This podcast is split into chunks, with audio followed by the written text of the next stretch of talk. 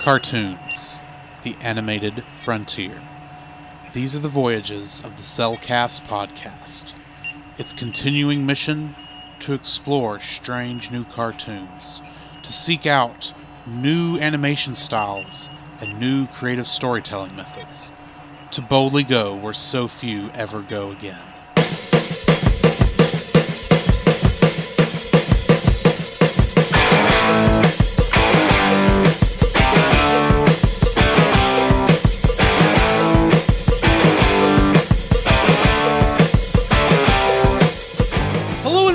To another episode of the Cellcast. Joining me today is a man who, uh, well, his quirk must be acting like a dog because he barks all the time. Welcome, Jacob. Ruff, ruff. hey, wait a minute. Where was it again? Oh, yeah. Why, thank you. I'd like to introduce our co host. A man who just has a tendency of overthinking strategies like a certain main character. Welcome, Drew. That just happens sometimes. I, I, I'm usually pretty good at keeping with the strategy. I'm I interrupted any time. Uh, Yada, yada, yada, yada, yada, yada, yada. yada, mumble, mumble, mumble, mumble, mumble. Shut up, Deku! Just those little bitty uh, onomatopoeias coming out of the mouth and circling around everywhere. Uh, uh, how are you Oh. doing, Jacob. I am doing very well, and I'd like, like to introduce our co-host, a man who has a fiery passion and is angry about everything about the main character. Welcome, Aaron. hey guys, thanks for having me back on. Well, I Not a think, problem, man. yeah, Not thank you. Glad to have you back. I tell you, I am very excited to talk about this because My Hero Academia is probably my favorite anime on television right now. I can very much understand that. Yes. It's a very fun one. all right. So, how is everybody? Good, Are we all good? good. I'm doing You wanna well. s- Okay. I'm feeling plus ultra. I- I'm glad you've been able to go beyond this horrible, horrible pandemic we're in. Yeah, a little bit. Uh, Jacob, you want to start the interrogation? All right, so interrogation time. All right, so ever since we are talking about My Hero Academia, two heroes. Uh, so Aaron, what, who in the Acad- Hero Academia universe, who is your favorite character? Well, um, oh, that's a tough one. I, I feel like Midoriya is probably a obvious answer. He's the main character. It's a, Mhm. it's his story, his rise to glory, kind of from rags to riches.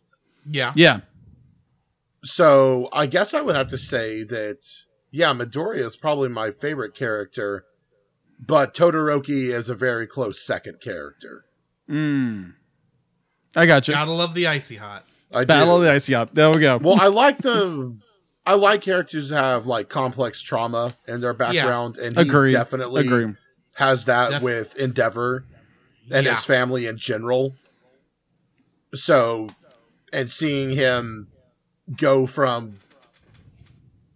a hero who was not willing to use both sides of his powers to now using both sides of his powers is Mm-hmm. amazing. That was an That- ama- that's a amazing great moment in story season two. arc. Yeah, in, in it's the second good. season. All right, so who's your least favorite character in Class A one? Oh, 1A, oh, 1A. this is the easiest question you could Oh possibly yeah, ask me. I It's am the easiest question you could probably ask any My Hero fan. yeah, and if, if we all have the same one, then I'm I'm not going to be surprised, but I still will laugh. I am not a fan of Mineta. I don't think there any, anybody is. He's just, I mean, I understand that he fulfills an archetype of the pervy Japanese character, Mhm. but he just, aside from, I will say this, he does have a very cool moment in the third season. I won't say what it is, but he does have a pretty cool moment in that season. But for I the most Good. part, he's just kind of, he takes up space. Annoying. yeah, agreed. And I mean, I mean, you know, if th- that any time there's going to be a pervy joke that could be made, he will be there. Oh yeah, absolutely, and you know, absolutely. and some of these some of these attack names that they have for their techniques is awesome but you know when your battle cry is have some of my sticky balls Yeah, it just can't be taken seriously No, it can't. So yeah, Mineta. I, I worry about him as a pro hero. To be honest, Oh my goodness, I don't know how he's still alive. If I'm being honest, I mean, because he fall into cla- peril he so trains with the rest of Class One A. true, true. I mean, I mean, there's a reason Gohan, uh, Krillin, or Eh, heck, there's a reason Yamcha is not dead yet this time. yeah, hmm. Dragon Balls. Oh was gosh, still able to hold his own for five minutes. so true. All right, so going into more of the okay, so I keep seeing this all over the internet.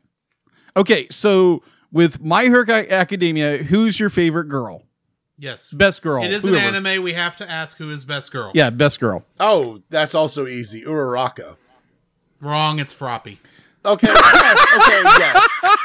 I do like Froppy as well. She's probably my second Yes. favorite. Tsu, Yeah, Fro- she is Froppy's- adorable. Tsu, yes. But Uraraka, I don't know. It's just kind of the girl next door feel I get from her. That's- Agreed. that's fair. Agreed. And I do She like is the little. designed. She is designed to be the cutest character at, to make you fall in love with her as fast as possible. That is true. She is, and I really like the dynamic between her and Midoriya, and kind of that mm-hmm. secret crush that I think they both have on each other, but they're just not acknowledging. Yeah, that's also true. Also, love the fact that the animators paid attention, and since she is the poorest character on the show, she's also the only one with a flip phone, while everyone else has a smartphone. Oh, That you is know what? true. I have That never is true. noticed That is true. before. Yeah, Yeah. even Deku has a smartphone. Uraraka, on the other hand, She's got a little is flip still phone. rocking the flip phone. Yeah, which I believe that's her main reason for wanting to become a pro is because yeah. she wants to make a lot of money so she can support her mom and dad. Which, which Mm-hmm. I, which, yeah, that's that's awesome. It's cute. I love that. Yeah. All right, so within the within this universe, what power set would you most desire? And it can't be all for one. or one for all. Or for one for I was about to say, okay, well then. huh. So I guess this really what you're asking is what is my favorite power? Yeah. What, what Yeah. quirk would you like to have? Yes. Man, I feel like I can't answer this without spoiling some stuff for the future. Okay, I will say there's a character that's coming, and anyone who's current on My Hero Academia will know this. There's a character I've se- coming who is also a student in 1A, and he's one, known as one of the big three, basically the top three UA students. I'll just say this the whole class fought him minus Bakugo and Todoroki, and like he destroyed class 1A by himself. He has hmm. a quirk. Do y'all want me to tell you what the quirk is? Sure. Okay. We gotta Sure. know what the power is. Okay, so he has an ability and a quirk called permeation. So permeation, what that does is while he's okay, I know who you're talking about now. Okay, yeah. While he's holding his breath, he can move through any solid surface Oh, okay. whatsoever. Um, and He has a phasing ability. basically yes, and but it's not just that. The, the quirk alone isn't what makes him special. It's how much he's trained. I will say this: um, From what I've read, from what I've read about this character, isn't it the one that uh, uh, All Might was originally going to give the quirk to? yes, um, that's what I thought. Mm. that was the case. And even Aizawa, as cynical as he is, said that of all the the uh, candidates that he knows, that he has the best chance of being the world's new symbol of hope, and that includes the current pros. So it's not just that this quirk is powerful; it's because he puts so much effort into wielding it to perfection and to see him in action in later seasons is amazing. Hmm. All right. So Jacob, uh, t- I'm going to throw you under the bus. What quirk would you like to have? Well, it definitely wouldn't be able to bark. um, that is a tough one. That is a real tough one. Rough Ultra. Oh, okay. Oh, Oh, gosh. oh, beans. Snap. Crackle Pop, Rice Krispies. It's the snack that smiles back. Exactly. Um, Scooby snacks. Ray. I watch a lot of commercials. Moving. Yes, we all do sometimes. Oh, dude, I really don't know. There's more. And just remember, Well, I- you don't have to limit it to class 1A. You can choose any quirk that you've seen in the show so far. Oh, I, okay. I know what mine would be, but on, but I still have questions about it because we only saw it in this movie. And I'm curious if he actually can revert back to a human form, but I kind of want Godzilla. Oh, Oh gosh. my gosh. I want Toho, but I want to know: does he have to stay at full kaiju size, or does he at least get to turn back into a human size for a while? Because that not being able to be a human size is going to make stuff some stuff pretty tough. Huh. That would be great. Whenever they whenever they showcased him, I couldn't help but laugh. I was like, okay. Yeah, I get it. Y'all are from Japan. No, it's- not just that. Godzilla. This is from the same company that produces Godzilla is the one that distributes this show in Japan. They're both Toho. So they took they took the King of Monsters. That's why- That's why when he ta- when he does the roar in this movie, it is the Godzilla roar. It's not need- fake version. It's the real Godzilla roar. When you need a hero who's part kaiju and part house hunting website.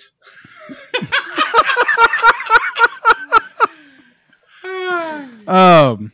Okay, so You I gotta do. be very careful because he could really drop the property value really quick. Oh man, Yeah. ain't that the truth? Can you imagine what the insurance rates are in Japan at this point?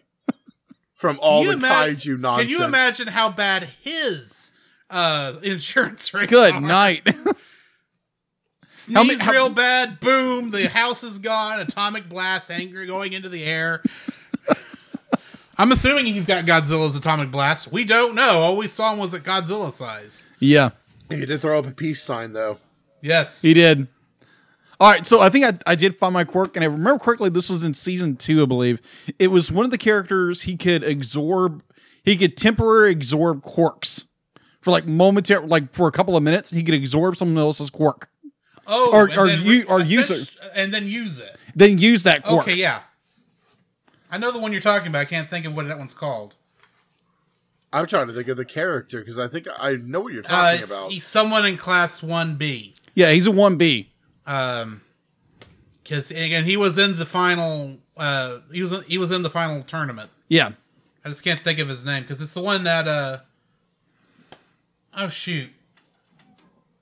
Anyway, I can't think. yeah, because like almost you can imagine me like you absorb a little bit of Deku's power and just go way like nuts on something. yeah, Assuming or, that or could actually be, powers or anybody like any of Assuming your his power ain't. Uh, we'll get into this, but uh, Midoriya's quirk is so different. I don't know if his quirk would actually work with that, but maybe. anyway. Yeah, just something like just the the the, the ability to absorb someone else's quirk for a short period of time and Okay, able to use it to your advantage. Okay, Rogue. Yeah, exactly. Basically, that's what it is. All right. Any other questions for our guest? Uh Okay, so last one. If you were stuck and you had no quirk in the My Hero universe and you were in a life and death situation and you couldn't you be like you had to you could not be like you had to choose one hero to protect you and it couldn't be anyone from a from uh Class one A. no, not even that. Be like your your lower tier ones from class four one A. So it couldn't be like your your your, your big characters. It had to be like the smaller characters. Okay, so is this limited Hey, to boy. students or also to pros? Just students. Just students? Okay. Yeah, I'm really glad you've lobbed me such easy questions. I would have Aizawa protect me. Isn't he the teacher? Yes, Eraserhead. The one who, if he looks at somebody, he could deactivate their quirk. That is true, but Yeah. also he's not a student. Oh, I thought you Yeah, he- said it wasn't. I thought you said it was. It wasn't for students. It was for only pros. Yeah. It's one of the no. He, he No, it has has to be to, it's one one of of the the students. students, Oh, okay. but not. Yeah. any of our main main guys. Oh Yeah. goodness. Okay, that's going to be a little bit more which difficult. I- yeah, Uh-huh. you say you're saying the lower tiered ones. I'm thinking they're all kind of the same tier. Well, yeah, but the not the the main focus characters like Bakugo and De- Okay, so not, Bakudo, Midor- Deku. not, not Midoriya, not uh, Bakugo, not uh, Todoroki. Uraraka or Yeah, Todoroki or any of those guys. um, uh, whatever Jet Engine Boy's name is. yeah, the head of the class. Sorry, my, my my brain just went Ida. dead. Ida. I, Ida. Ida, yeah. Ida. yeah, yeah. Oh man. Not oh, not the main friendship squad. I'm not great. I'm not great at. Well, hold on. Hmm. That's why I have a list of the characters pulled up, just for that reason. Okay, I probably would want to go with, and it could be somebody in one A as long as it's not the main the main six. Or Exactly. Seven. Okay. Yeah. yeah, exactly.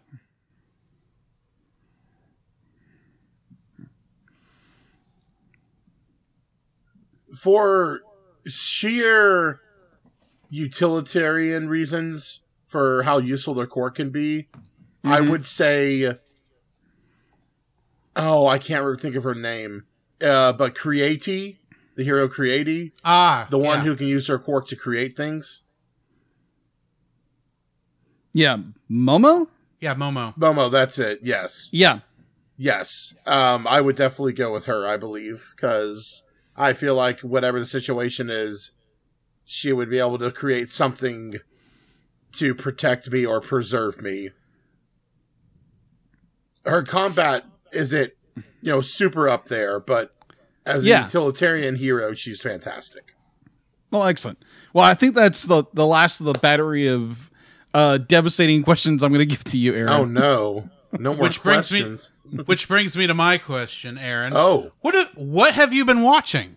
What have I been watching? Well, um, well, most recently I watched My Hero Academia: Two Heroes. Jacob's the one named after cheaters, not you. Oh man, so I have been current on My Hero Academia, and it actually just occurred to me we actually talked about this movie very briefly the first time I recorded you guys. The first time I recorded with you guys when we did the episode of Space Jam. This Mhm. was on what I had been watching recently, and I had just watched Two Heroes for the first time, and now here I am watching it again to uh, review it with you guys a year later. That's interesting. yeah. Otherwise, lately I have been watching. I'm all up in the Disney Plus Marvel shows. They've been excellent so Are- far. Yeah. Aren't we all? Uh, Yes. WandaVision and Falcon and the Winter Soldier have both been Mhm. mind blowingly good for different reasons. Yeah. I have been on the animation side. I've been watching. I tell you what, the probably my top three animes right now. One, of course, being My Hero Academia. Another one is called "Is It Wrong to Try to Pick Up Girls in a Dungeon?" Oh gosh, that I know that one. yes. So I have watched the first season like a long time ago, and then it took a long time for the second season to come out. So I rewatched the first season, and then watched the second season, and the third season is available on Hulu, but it hasn't been dubbed yet. And I once I start a show in one language format, that's what I stick with. Fair hmm. enough. So I'm waiting for season three to be dubbed. But it's been really incredible. And it's very, season two is very different from season one, which I really like because it helps keep it fresh and, but still relevant. So if you guys have not watched that yet, I definitely recommend it. But I've more than that, parts. I've seen parts of season one. okay, I've not finished it. Yeah. More than that, though, and this show, actually I say My Hero Academia is my favorite, but really honestly, it kind of goes back and forth between that one and this one. I devoured Demon Slayer once I started Oh. watching it.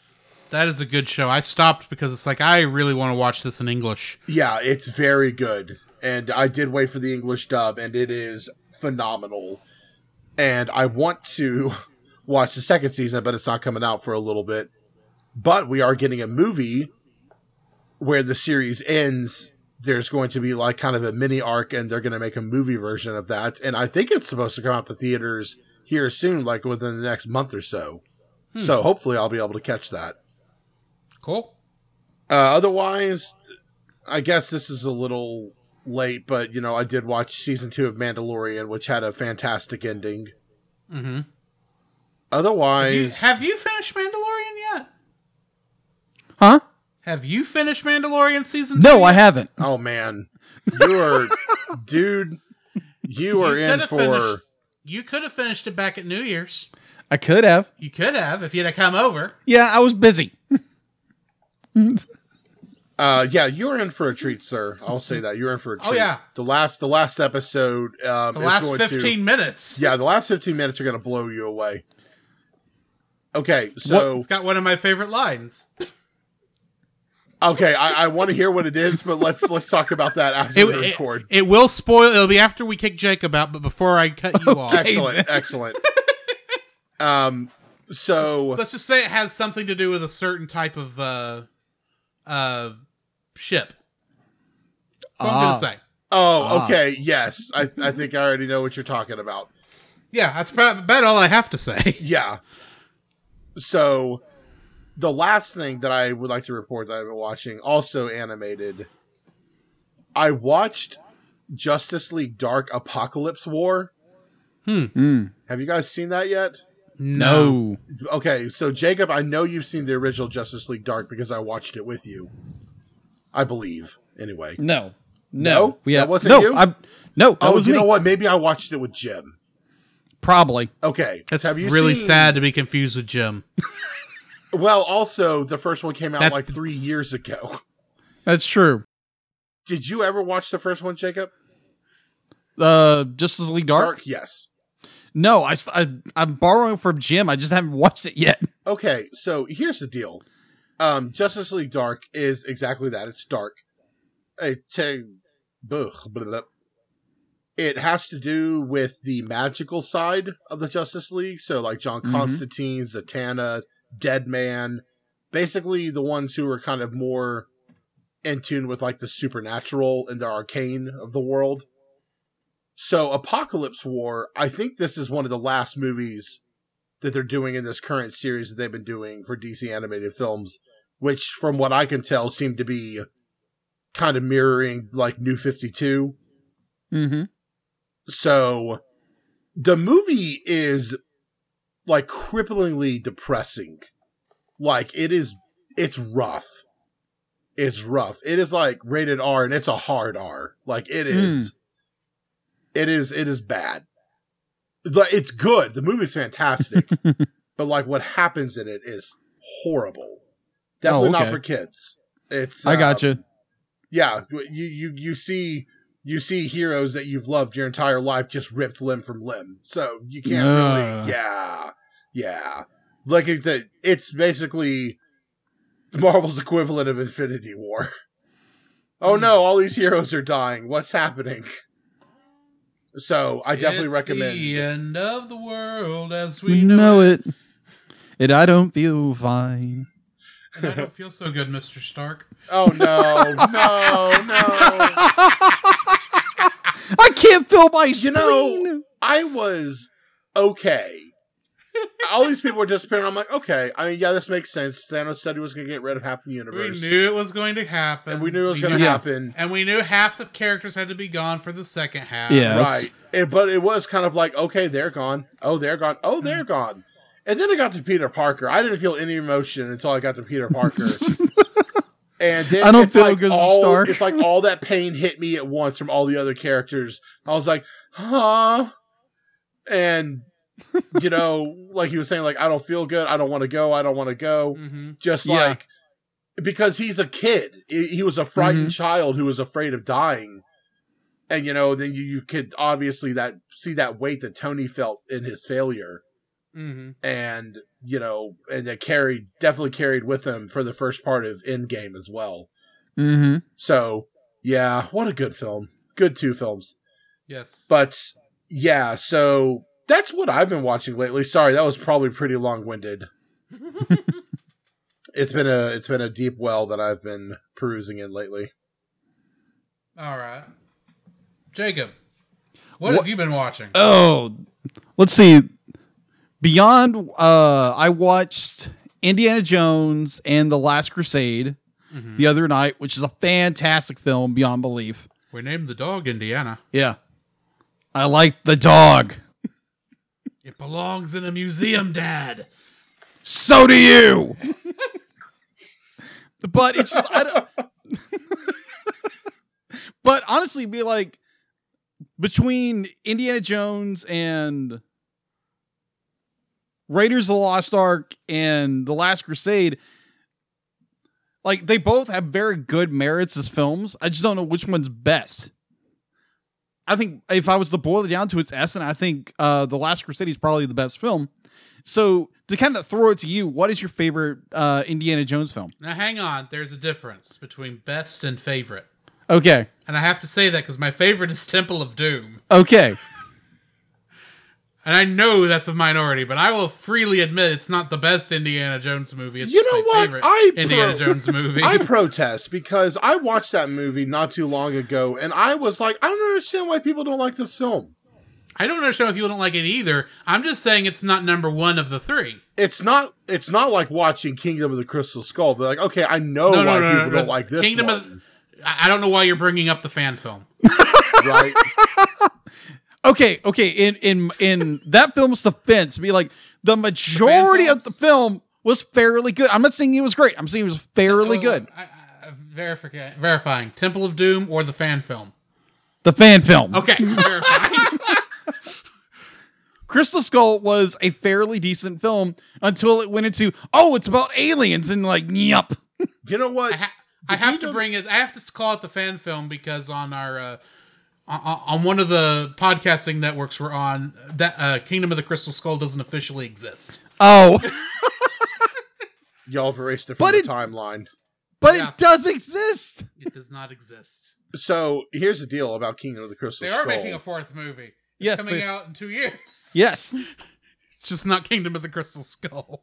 So the thing about Kingdom of the Crystal Skull, you know the old term um when a show jumps the shark, that means that it's usually like it's on its last legs or it's gonna Yeah. die. So Indiana Jones and the Kingdom of the Crystal Skull got to coin a new term Yes, that I like nu- using, which is the nuking the fridge. Fridge. Yes, Nick the when fridge. Something The show on- is really- happens on screen so ridiculous, the movie can't recover. Yeah, and then he just kicks the door open like nothing happened. Yeah, Like his shirt's not even untucked. It's like, it's like what's going on? Okay, funny fact about that scene. Do you know where that actually came from? the mind of Steven Spielberg. Yeah. Uh no, it didn't, but he got the idea from someone else. You saw, I thought George Lucas had done that one. Bob Zemeckis. George Lucas produced all of them, but Yeah. Steven Spielberg uh, did direct that movie. Yeah, he actually got it from Bob Zemeckis. It was it was the first idea for the time machine in Back to the Future. It was supposed to be a, a refrigerator. But yeah, but there's a reason Back to the Future didn't use that, and it's the same reason Kingdom of the Crystal Skull shouldn't have used it. Just saying, that's where I'm it came sorry, a time traveling refrigerator, which admittedly is dangerously close to a TARDIS that is true. and a hot tub. and a hot tub. How in the world are people getting around in these things? A DeLorean I makes would- sense. Yeah, and is much cooler. the time machine, yes. The actual DeLorean, no. the the, the car is cool. Don't kn- get me wrong. The engine and transmission of those things are abysmal.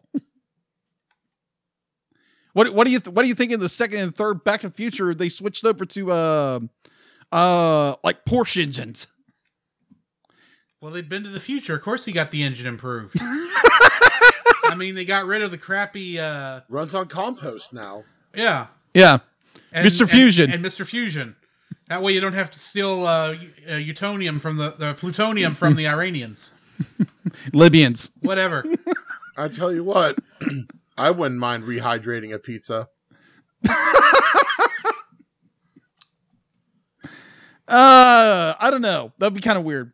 Yeah. so weird. Took rehydrated place took place so long in the future, but it yet still looked like the eighties. Yeah, that Yeah. is so true. The 80s was a weird And, time. uh, Let's see that. And it's so weird how Back to the Future 2 got very, very close on so many predictions Yeah. that actually happened in 2015. Where are our hoverboards? We had hoverboards. No, They were actual called- They were hoverboards. called hoverboards. I know. The Cubs almost won a World Series. That is true. We don't have hover conversion yet. I feel like the Cellcast and the Movie of the Week podcast have entered into a marriage in this episode. Because we've been talking about Fusion. movies. Ha! Talking about movies just as much as we're talking about anime. Yeah, this is going to be a long episode. Yes, I can it already will. tell. All right, so I think uh other than the poster which uh Brought Drew- it to your mind. yeah. Uh, no, I didn't even think about it. I just looked up and it's like, "Oh, you got the poster." Yes, I have the Indiana Jones and the Last Crusade poster on the wall. Honestly, I wasn't thinking about it. I looked up and it's like, "Oh, there's the poster." Which just facts about Aaron, The Last Crusade is my favorite of the movies. Ah, Fair enough, okay. Fair enough. Fair enough. Fair enough. Hmm. But uh, yeah, I think that's the only film, the only actual film besides movies, uh, or whatever I watched before uh watching uh Two Heroes. Mhm. So, what have you been watching, Drew? Well, let's see. I've watched, of course, Two Heroes. Uh, of course, I watched Falcon and the Winter Soldier when it came out this Friday. I still need to catch up on that one. Um, not much really else besides some YouTube things because I recently got myself a little black box. With a little X on it. Yeah. An Xbox Series X. I've been playing I was that about more to than I've say, done you get anything that? else. Did you get that fatty Xbox Zero Series X? Well, if you here's the thing, I eventually I'm going to also get a PlayStation 4, and I crunched the numbers and I realized the only one of the two that makes sense to get the quote unquote downgraded version was the PS5 because the, at least it's the, the P, the only difference is the lack of disk drive, whereas the Series S is actually not as good as the X, even with even with the disk drive. So, yeah. So I got the Series X. I'm enjoying what little I've gotten a chance to play of it so far, but you know, is what it is. Hmm. So yeah, that's about what I've watched. It's not been much. Outside of a stupid little magical girl anime I found at Crunchyroll showing, but let's move on. uh, since we don't have news, because we're recording this out of order, Yes. we're going to just drop this somewhere in there. We're not even sure where yet.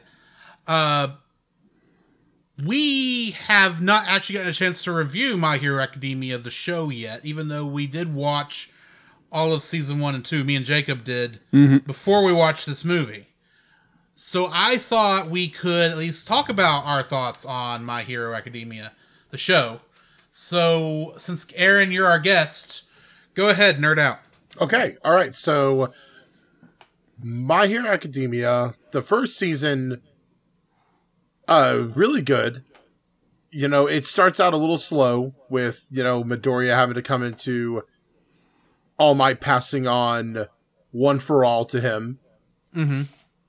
And the training he had to do.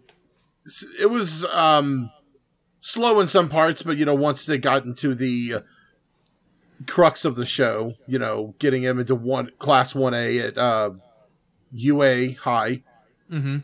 it starts getting really good. I love a good ensemble anime, and this one is definitely like ranks up there at the top because of all the really cool, diverse characters. Because I like dynamics, and there are several dynamics in here that I appreciate a lot. So yeah, we got this story about this young kid named Izuku Midoriya who desires to become a hero in a world that's full of heroes, Mm-hmm. and he finds out that he's quirkless. So that's you know heart wrenching. But then he displays his valor and bravery, despite all that, to rescue Bakugo from that sludge monster in the very 1st Mhm. episode. All Might, seeing his bravery, decides to help him try to become a hero, despite the fact that he has no quirk. And at that moment, he passes one for all to him through a strand of his hair. Uh, It's a weird way to transfer power, but you know, I guess it works. So There are a lot of worse things that contained All Might's DNA that could Right. be Yeah, used. nah. yeah, Just, Yeah. just saying. Just saying. just a drop of blood probably would have Yeah. also done it. mm-hmm. Um, Or spit. Yeah, or, snot. spit or snot. Oh, gross. oh man, um, maybe hair was the best course of action. Yeah. Yeah, just a bit. So, but I don't know. If you guys ever got you guys have gotten a hair in your mouth, it's always awkward. Oh, Like yeah. you try to get it out, you can't get it out. You try to reach in and grab it, and you come close to just like putting your fingers too far down your throat, and making yourself Yeah. throw up. Yeah. So Okay. So I, I, I, sorry. Go- I, go I do, ahead. I, d- I do have a story kind of related to that. And uh, Drew has heard this one, but I'm gonna, have a I'm gonna story tell. about related to eating hair? Yes. Okay. Oh boy. All right. I just right. wanted to verify this fact. So back between high school and college, me and this uh, uh, young lady were hanging out. We weren't technically dating, but uh, both. But apparently, both we were asthmatic. And so one day, I'm hanging out at her house, be like, like the the the casual custom is you put your inhaler on the table just in case. So uh, we're hanging out. I go home. A couple of days later, I feel myself having an asthma attack. you got laughing again, didn't you? No, no, that was a that that's that's a story for another day. but no, be like, I feel my feel you know my tr- my trachea just kind of closing up, and it's okay. So I shoot it, nothing's coming out. Okay, so I shoot it again, not working. So okay, so the the protocol, it's okay. Just take a really deep breath and just fire as much as you can, and there'll probably be like a little residual in the bottom. So I shoot it and I just start gagging. I throw it, just like I'm gagging my head off. And I'm like, what in the world? So I'm like, pull, I pull it, and I finally get a hold of what it is, and it's just multicolored hair. I'm like, I grabbed Sherry's inhaler by mistake. I'm like, "Ah, okay, that's interesting. Oh my goodness gracious. Yeah, it was, it was, it was very funny when I told her. She kind of laughed. That's not the way you want to find out you took someone else's inhaler by accident. Nah. No, Nah. you don't. But yeah, But, and, go ahead. yeah, go ahead. So, yeah, and of course, in season two, you see the students kind of coming to their own a little bit. Uh, season one ends with a huge training exercise they're doing, getting Mhm. ambushed by the League of Villains, Mm-hmm. and then you get to see just how Dangerous Engine- the world is. well Uh-huh. how dangerous the world is, but also how ingenuitive and brave Class One A is. Mm-hmm. because they really hold their own a lot there, at least against kind of the the weebs, the weeb villains. Um, of course, it ends with All Might coming in to save the day, as per usual. He's kind of like the Goku of this series. I'd And- say it's more of the Piccolo. Yeah. Okay. okay yeah. and yeah, not, yeah, and, and yeah, not no, just because he's voiced by Christopher Sabat. right. No, but also because he's tra- he's actually training. Yes, that's Yes. Yeah. true. He's an a- he's an actual father figure. Yeah, Right. un- unlike Goku, who just be like cares more about fighting and My son. like, yeah, son, yeah, son, be like, yeah, fight this villain. He's down to his like, but hey, hey, villain, here's a senzu bean. Make the fight more fun. right. it's like, what kind of father are you? An idiot. This is- exactly. Goku is the man who doomed 13 separate universes to nearly be destroyed if his team didn't win. Yeah, Just because he A, wanted a to giant fight. tournament. Just, Just because he wanted to fight. fight. a bunch of people. It's Yeah. like, Goku, shut up. Just go away. Poor Beerus. You have to. It has to be the biggest restraint in the world that Beerus hasn't killed that man yet. now, great. Like, I've only watched like a handful of Super, primarily through the movies, and I'm like, okay, I, the I show is different. yeah, I I can the imagine. first two arcs are, uh, adaptations of those movies, Mm-hmm. but even the, what what they adapt is different. So, yeah, the show is different than the movies. Okay. I will say that you can get the gist of it though from the Oh, yeah. But It's just yeah, you do later get, you do actually get to see how Vegeta gets Super Saiyan Blue. But anyway, yeah, that is true. So, sorry, I said that wrong. No, it's- Super Super Saiyan God Super Saiyan. Yeah, just say Sorry, just my say bad. blue. It's fine. Ain't no one got time to say Super Saiyan God Super Saiyan. So Um, stupid. It's so Agreed. And, and this that's the English version. The Japanese version is worse. Oh no, because you have to add the word the suffix "jin" after every Saiyan. Saiyajin. Oh yeah, Saiyajin. It's like Super Eh. Saiyajin God, uh, Super, Super Saiyajin. Saiyajin. Gosh. Yeah. Yeah, that's a that's a mouthful. Whoa. Moving on. So, season two starts, and they're starting to kind of get their. Prov- is that the professional license? Or that actually might be the third season. Sorry. So, Uh, second season. oh, they after get to go. They get to go mentor, They get to get their mentors. yeah, the mentorship. right? And that, but that's after the UA tournament, essentially, Yeah, Yeah. it's after the which is sports awesome. festival. The sports festival. That's The it. great, the greatest sports festival I've ever seen in an anime. Yes, it was very True. good. very good.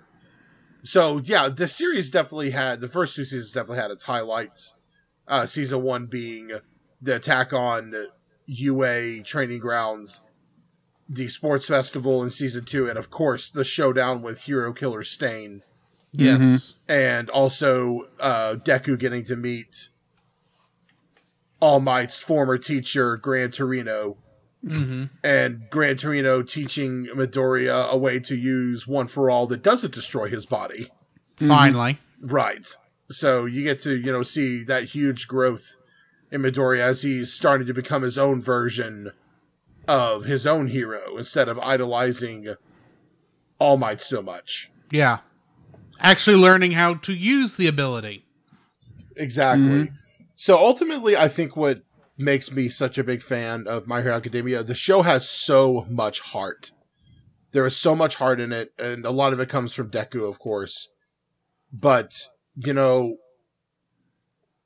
between all the complications and all the character growth, it's just a fun ride. And the fight scenes, while they mm-hmm. aren't as numerous in some action animes, every fight scene, once you're there, is worth it.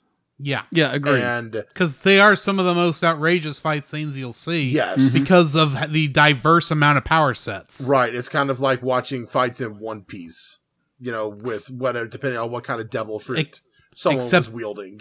Ex- Except you don't have to watch over a thousand episodes to understand what's going on. Because no one has time for that. Nah.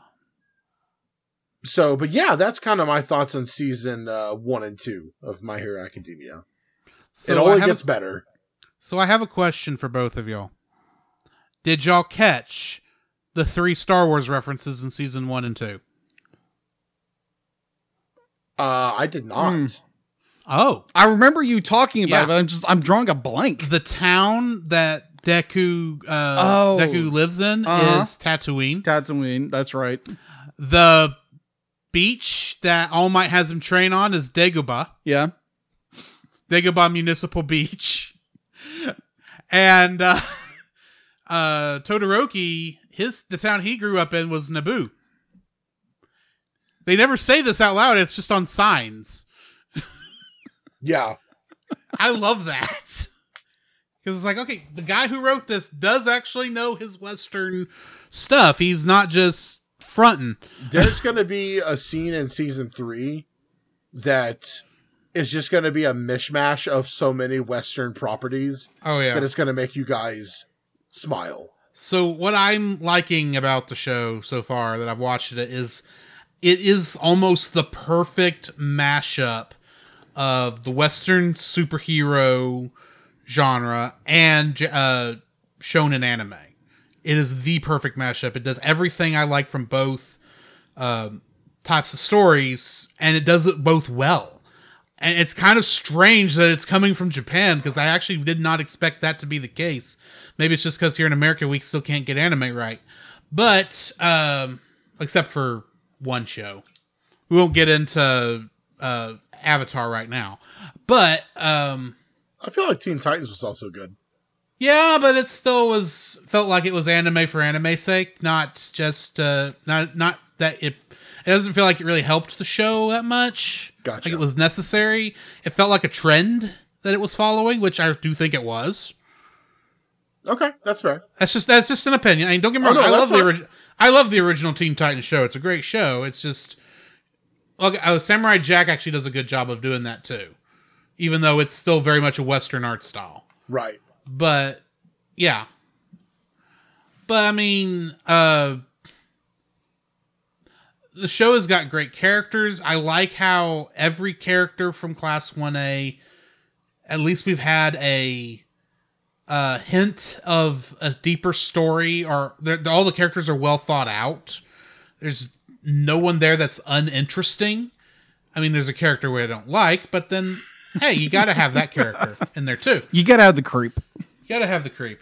I, and I like how uh, Bakugo, despite being the evil, well, the, the guy you expect to be the villain, Mm-hmm. you, you, I expected him from the very beginning. It's like, okay, this guy is gonna get like uh, kicked out of UA in the first season, and he's gonna go join the villain side. He's gonna do that whole thing. No, from what I can tell, he's just he really is a hero. It's just he's mad at Deku for showing him up half the time. You guys have to watch season three as soon as possible. Okay then. Challenge accepted. It's coming. It's coming. Trust me. We'll get there when we get there. I, I, I'll buy the. I will buy the Blu-ray when I can. Um, but yeah, the show. I, I love that Bakugo is not just your stereotypical villain or guy who's going to be the villain. Uh, or at least doesn't look like it so far. Um, and yes, I have seen the pictures of Bakugo's mom. Uh, so I know that ha- something happens. I think But- it's also in season three. You actually meet his parents. yeah. So you you only seen a picture. You haven't actually seen her in the show in seasons one and two. I I didn't see her on the show. I saw a picture of her on the internet. Yeah, I think it was. In so it might be from that episode. So much happens in season three. Yeah, I, season three is one I need to get into. I just hadn't gotten around. Yeah, it you're fine, man. You'll get there. Um, but yeah, it, it's just it's one of the few shows I can actually sit back and binge because, as y'all know, I am horrible at binging. I'm not normally a binger. I do better usually when I watch week to week, and this is the the exception to that rule because if I try to watch it week to week, I actually get bored with it. If I watch it all at once, I don't realize three hours have passed, or that I finished season one in one sitting. right. So yeah, I mean, this is just a great show. I mean, it's one of the few that really gets me pumped when I, it's time to watch anime. So, don't get me wrong, I love anime, but so much of it is not. Uh, it doesn't get me as pumped like this does. I think the only other show that got me close was uh, Demon Slayer. Yes. So yeah, that's my thoughts on My Hero. Jacob, your thoughts? I love the writing in this show. The the writing is so well executed. You have incredible character development. Like even to your your minor your very minor characters of class A1, they at least get one story beat. They get one episode dedicated to them in some regard. Yes. So it, it's mm-hmm. not it's not Dragon Ball Z where be like you might get like There's cast of thousands, and we may have we might see a, a major character in the background of an episode. yeah exactly. It, it's not it's not I mean or like Akira Toriyama will completely forget a character exists for an entire for three whole story arcs. it'd be like it's it's Sorry, launch. Whatever happened to her? We don't know. He lit- he he admitted to forgetting that she existed when he started the first uh, story arc with Gohan in it. who who Launch. Launch was a character, or Lunch, depending on which version.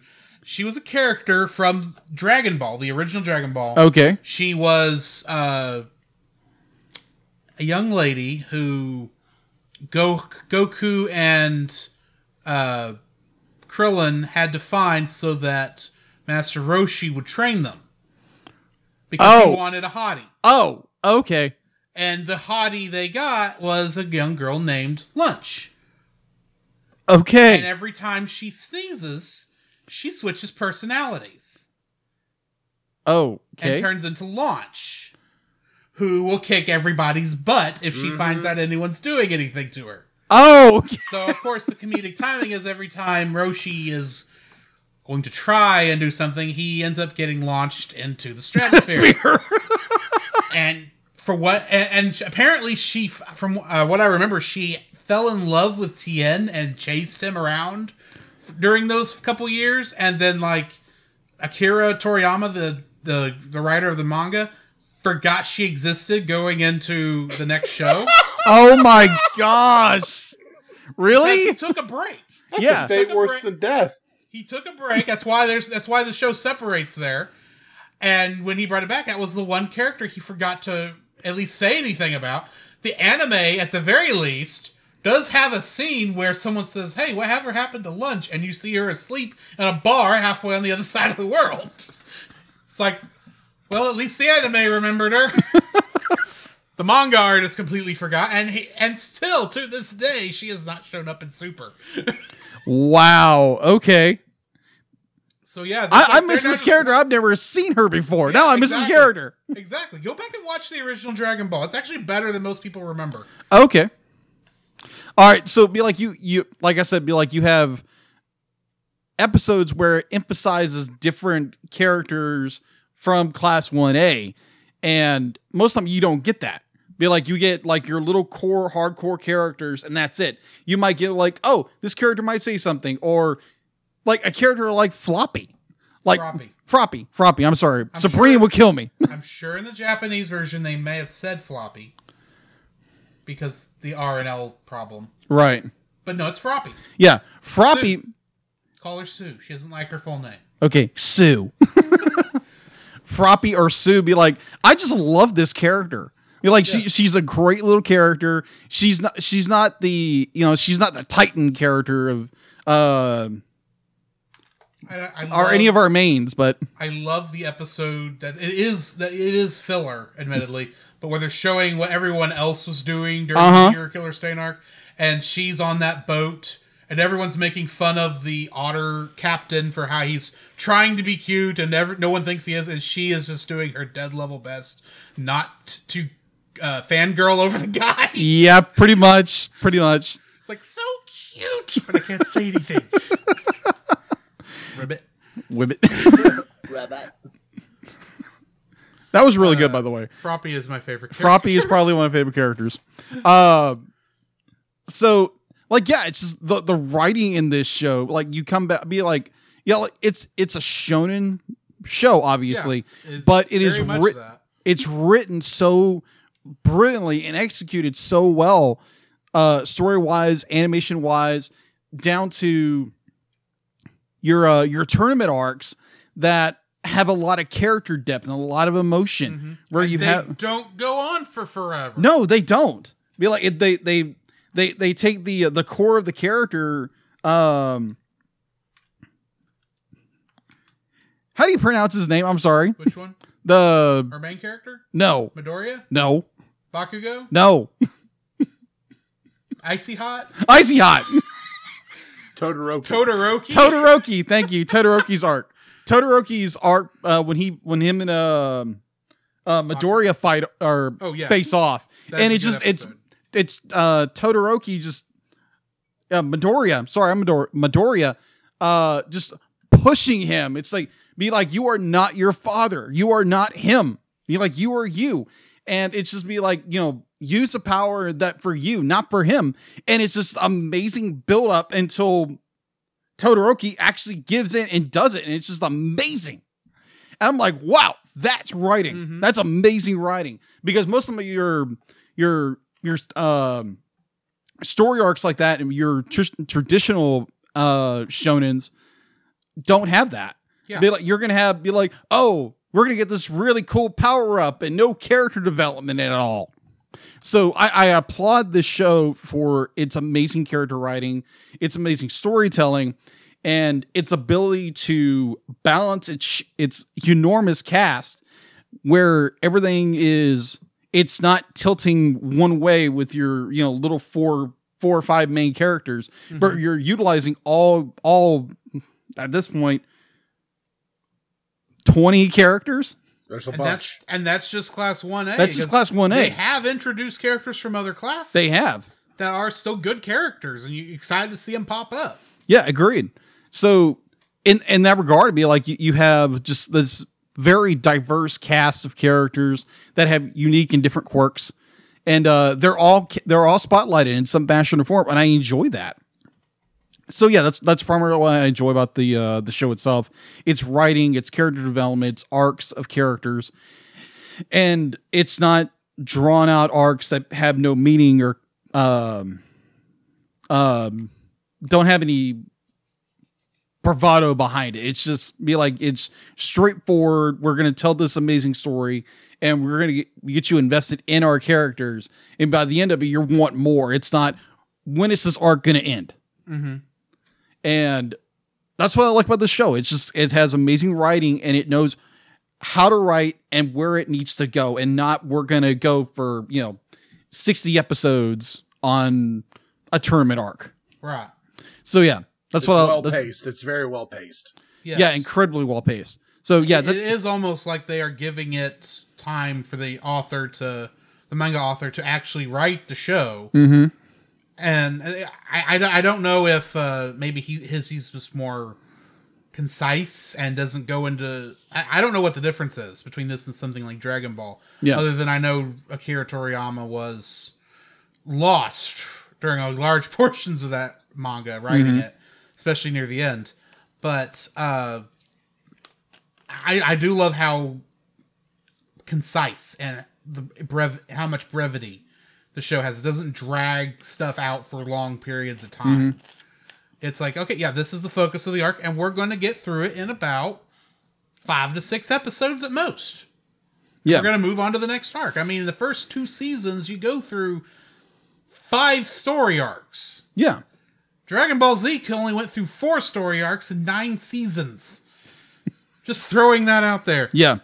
200 episodes of Kai, if I remember correctly. Wow. And this did it in 40 episodes. Yeah, So, yeah. yeah. Also, one thing I do want to bring up is the idea of uh, All Might.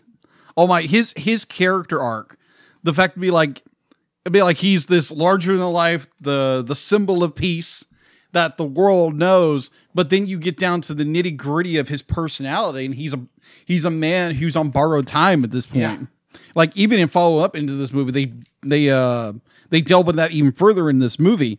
But the fact that like like he knows be like he his time is short, but he's going to try to live to the fullest in that extent. Mm-hmm.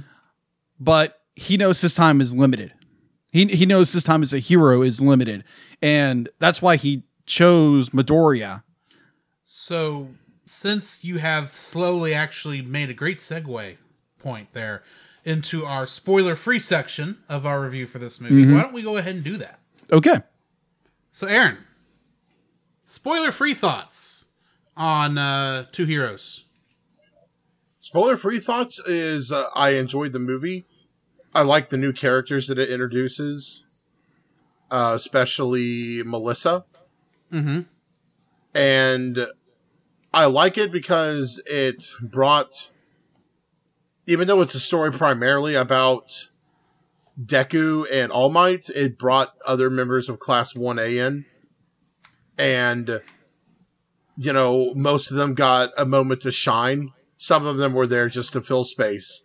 Mm-hmm. But most of them got a moment to shine in the movie, and it was very good. The villain in it, I felt was interesting, and uh, the fights were really well done. It was well animated, and the length of this film was good too. Yeah. I felt like no one scene overstayed its welcome, and um, and while I do have you know my complaints about the film, which we'll get into later, you know, ultimately I really enjoyed what this movie did, especially showing uh, glimpses of All Might's past for when he was um, being a hero abroad. Mm-hmm. So yeah, overall, I found this film to be a very enjoyable experience. Jacob. my system is exact well to a part to a part of yours uh i i enjoyed this movie tremendously you again it uses incredible writing the pacing in this movie is very well done uh i do have some of the issues of how characters just pop up and they're in this story i i do have a slight problems with that but i'll get that in my dislikes later um the the the the the part of the story that really drew me in was primarily the the story between uh All Might and his and his friend David. And I just enjoyed that tremendously. And it's it's the it's it's not the core of the movie, but it's the it's the genesis of where this starts and where everything is going to going to lead in the very end. Uh, it's overall an incredible movie. They bring they bring in the two new characters. Uh but yeah, it's it's really good. Uh, the ending of this movie is incredible. I, I was like, I was jumping up and down, just like, heck yeah, this is amazing. but uh, overall, I enjoyed this movie tremendously. Drew, I do love this movie. It is a fun one. It is a great story within the My Hero universe. I have some issues, which I'll get to, mostly with the fact that there are some people who show up that don't necessarily either they didn't need to be there or they could have introduced them in there better. I think, but uh, otherwise, it's a good story. It does. It has a, it's a great. It has a great look back at All Might's time in America, and uh, it's got a great fight scene at the end. It's it's a it's almost the perfect superhero movie. yeah, Not the perfect superhero movie because I have my opinions there, but it is a great one, and it definitely is one that y'all should give a shot to. So I think that's going to bring the end bring us to the end of this spoiler free section of our review of My Hero Academia. So join us on the other side of the bumpers, and we will get to spoiling this thing. Ray. Riff, riff, wrong. Okay. This progress is a part of Christian Reek Central Network. And riff, Reek Central Rock Wrong. Hey, Scoop, what are you doing, man? I don't know. I'm supposed to be reading an ad.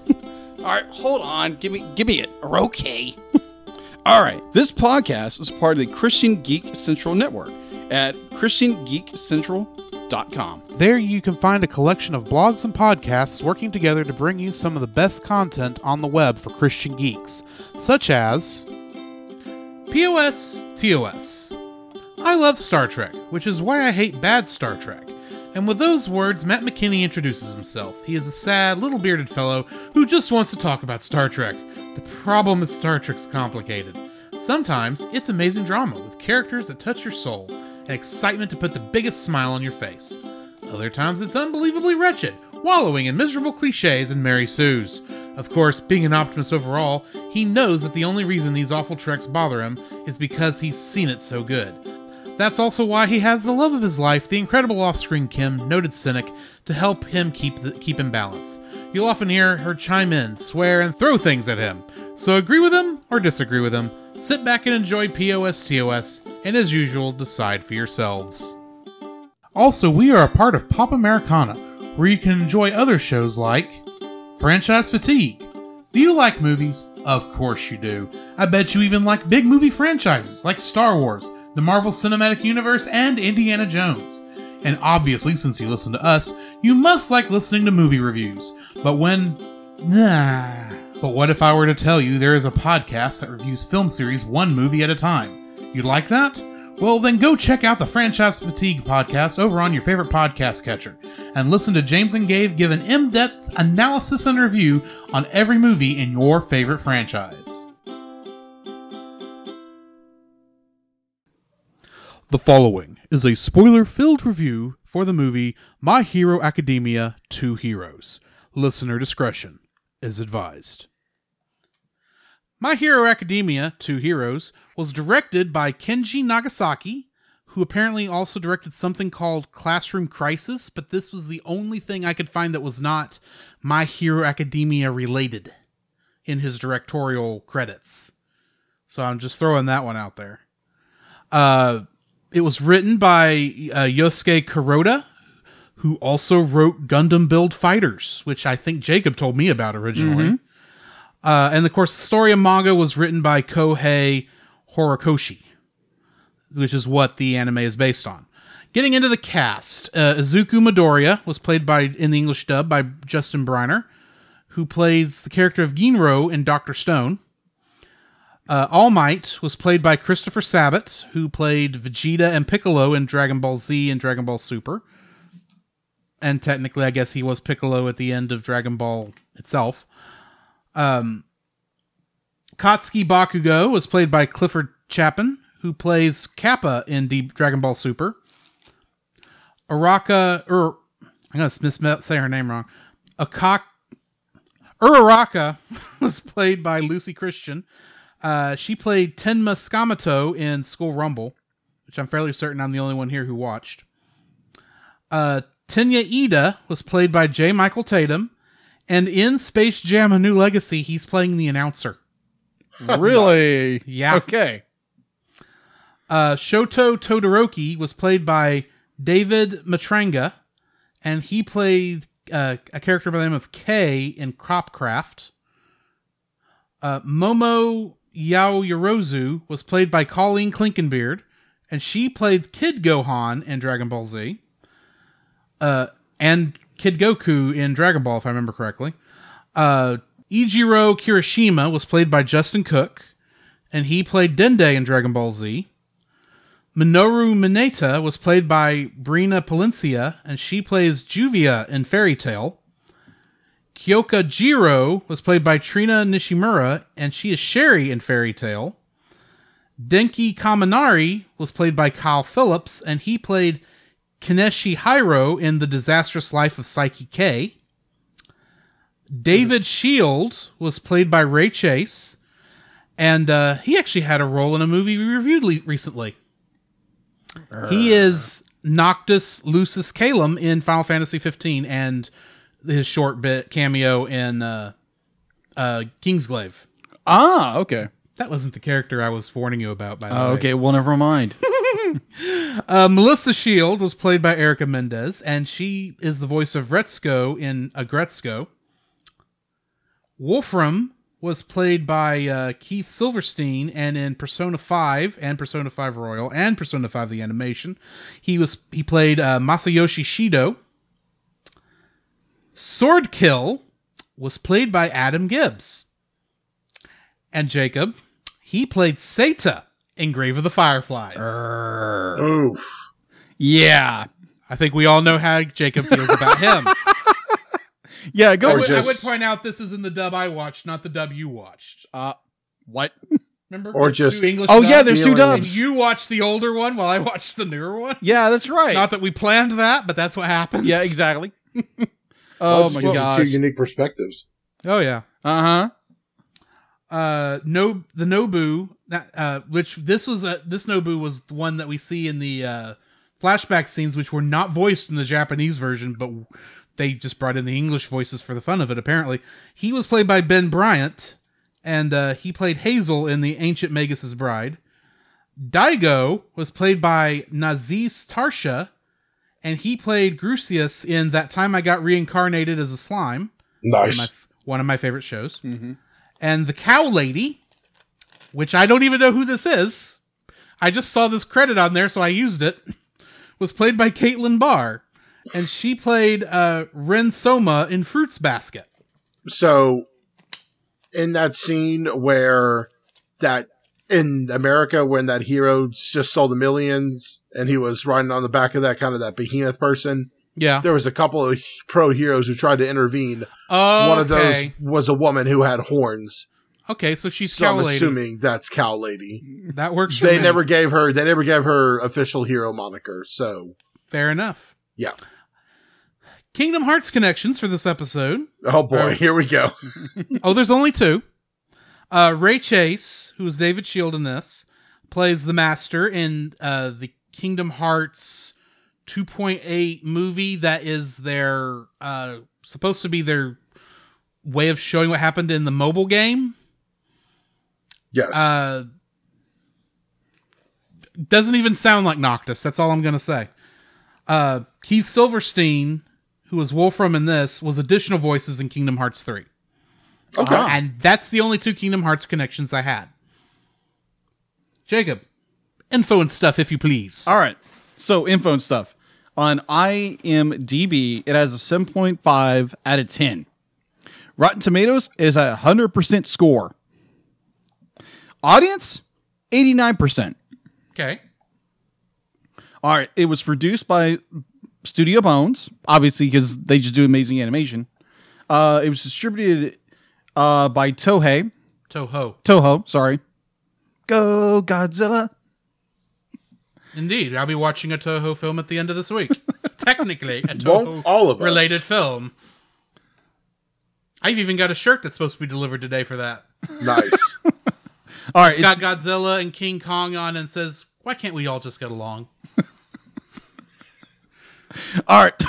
Why can't we love- all? Why can't we be friends? Why can't we be friends? Why can't we all just get a Kong? Uh, I like that too. It's my dad joke. Sorry, go ahead, Jacob. All right. Uh, its U.S. distributor was Funimation. It was released in July 5th, 2018 at the Anime Expo, and then released uh, nationwide in Japan on August 3rd, 2018. Its U.S. release was September 15th, 2018, box office. So now the box office. During the opening weekend, My Hero Academia ranked fourth in Japanese box office, uh, grossing mm, 500 yen or 4.9 million dollars in its first three days. The movie grossed over 1.6 billion yen, uh, totaling into 14.10 million dollars in U.S. Its U.S. opening was 1.3 million dollars on September 30th, 2018. Its United States gross was 1.7 million, and its uh, worldwide gross was 21.0 million dollars. Uh, going to home release, My Hero, Hero Academia Two Heroes was released on Blu-ray and DVD February 13th, 2019 in Japan by Tohei. Toho. Toho. This is a running th- running theme in our show. Toho. And Picture- that is Godzilla's quirk is Toho. Yeah. Roar. Pictures. Its North American distribution through Funimation was released on Blu-ray and DVD on March 26, 2019. A sequel film titled My Hero Academia Heroes Heroes Rising was released on December 20th, 2019 in Japan. The film was also released in America on February 26, 2020. All right. And as Heroes. Heroes Rising is incredible. Yeah. And that's that follows between season three and four, if I remember correctly. Correct. I think so. Okay. So we can't review that one until me and you get caught up on season three. Exactly. And then we might have Aaron on again. There's a chance. Yeah, maybe. There's a very good chance. Yeah. I would not say no. All righty. All right. Is that the end of info? That, and that is it in the info and stuff. All right, summary time. A flashback shows a young All Might in Las Vegas dealing with a couple of villains that robbed a casino, aided by his friend David, who has worked with All Might and designed many of his suits. Viva Las Vegas. Going back to the present, All Might brings Midoriya with him to a moving floating city called I Island for a convention that is currently happening there. Upon arriving, All Might and Midoriya are greeted by David's daughter Melissa, who welcomes the two and takes them to David. After the reunion, All Might runs tests with David, during which he realizes that All Might's quirk is nearly depleted. He is horrified, believing that All Might might not be able to keep his role as the symbol of peace. Meanwhile, Melissa shows Midoriya around the island, and they run into Midoriya's classmates from Class 1A, who were invited to the island for various reasons. After enjoying the island's events, Melissa invites one at Class 1A to join a formal party being held with all heroes present. Before the party, Melissa gives Midoriya a gauntlet that allows him to use his quirk fully without getting hurt. Meanwhile, Wolfram, a villain who has secretly arrived on the island and took control of the island's security system during the party and threatens to kill all of its residents. He restrains all of the pro heroes attending, including All Might, and takes David and his assistant Sam hostage in order to break into the island's vault. Midoriya, Melissa, and the rest of Class 1A manage to evade the attackers. They decide to fight the villains and free the heroes by reaching the top of the building and deactivating the security system. Wolfram deploys forces to stop them, but Midoriya and Melissa manage to climb to the top regardless.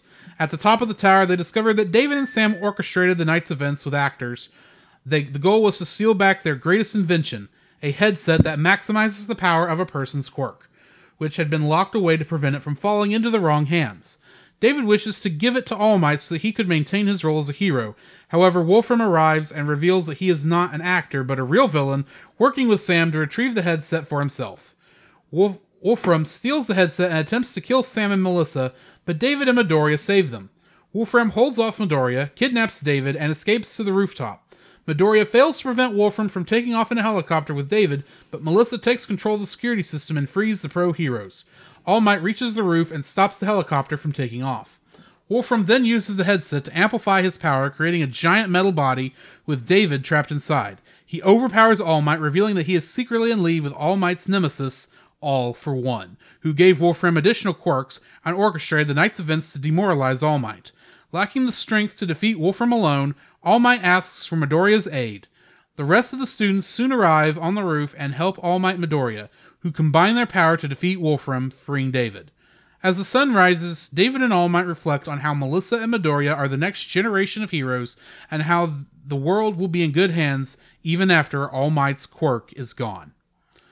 And the trivia for this episode Godzilla is a reference to Godzilla. Roar. His quirk is called Toho. What? His quirk is called Toho, which is in, which is named after the distributor of both Godzilla and the My Hero Academia anime. Koji Koda is the only Class 1A student to not appear in the film. And that is actually all of the uh, trivia I've got for this episode, or this movie. Aaron, Yes. you're our, you are our guest. Why don't you tell us your first like for this movie? my first like for this movie is honestly, I really like the character of Melissa.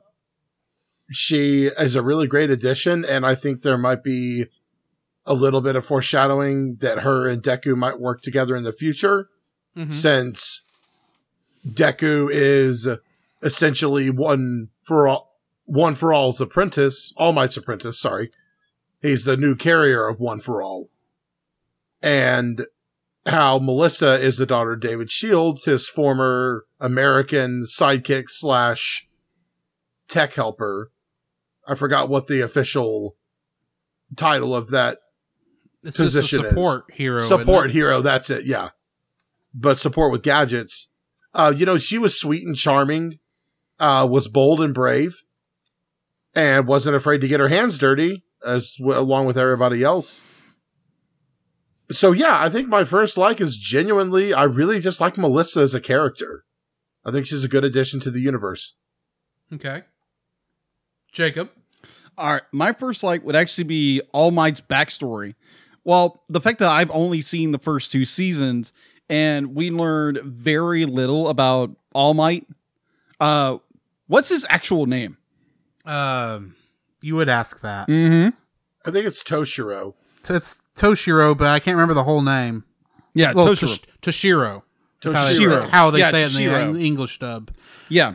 Keep So talking. I'll look it up. so the the fact to be like we, we get this a we get All Might or Toshido his uh exchange student adventures in America with his friend David and we get all these amazing little quirks pun intended uh with uh their adventures and how uh how All Might started with no superhero suit or anything like that. Uh, I think it's just really incredible when you when you take little deep dives in definitely in a movie. It, this isn't in the series. I mean, obviously it's connected with the series, but at the same time, it has just it gives you so much more detail about everyone's uh, favorite uh, uh, symbol of peace, and it's just it's really enjoyable to watch, and uh, definitely with how the movie ends, where uh, David and All Might are looking at like, oh, this is the generation that is going to bring forth a brighter future, and it's in better hands. It's, I just I enjoyed tremendously the uh, the. Let's just say, be like, I, I enjoyed it. I, I enjoyed the uh, the background they gave. They gave, they fleshed out more of All Might's story and how it has its its connection to the the main plot of the story. So Okay, All yeah. Might's uh, he- uh, civilian name Mhm. is uh, Toshinori Yagi. Toshinori Toshinori Yagi, Nagi. Yagi. Yes. Okay. Actually, I have something very brief to add to what Jacob was just saying. Go ahead. I do like how once they dispensed with the first villain, David was talking to All Might about how they were running late and they couldn't afford to run late again. But then on their CB scan, they heard that another villain was attacking somewhere. Mm-hmm. And of course, All Might immediately looked at David, like expecting to go. And he said, You know, we can't really afford to waste any more time. And, you know, he just kept looking at him. All Might kept looking at mm-hmm. David. And, you know, of course, David then eased up and said, All right, we'll go help them. And then, you know, All Might started doing that trademark smile of his.